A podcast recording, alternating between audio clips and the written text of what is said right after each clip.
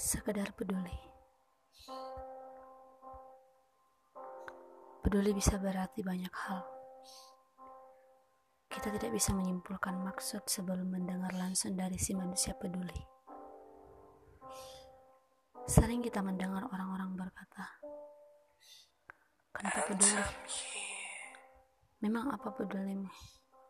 Memangnya saya peduli? Ya, ada begitu banyak pertanyaan.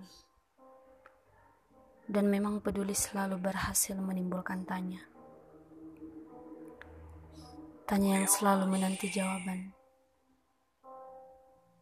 Jawaban yang diharapkan semoga sesuai ekspektasi isi kepala. Tapi sayang, tidak semua jawab selaras dengan harap. Bersikap peduli itu tidak salah. Justru ia salah satu wujud baik dari manusia. Namun kali ini, saya kembali salah. Pedulimu kuartikan lain. Pedulimu kuanggap berbeda. Seakan-akan memang hanya ditujukan untukku.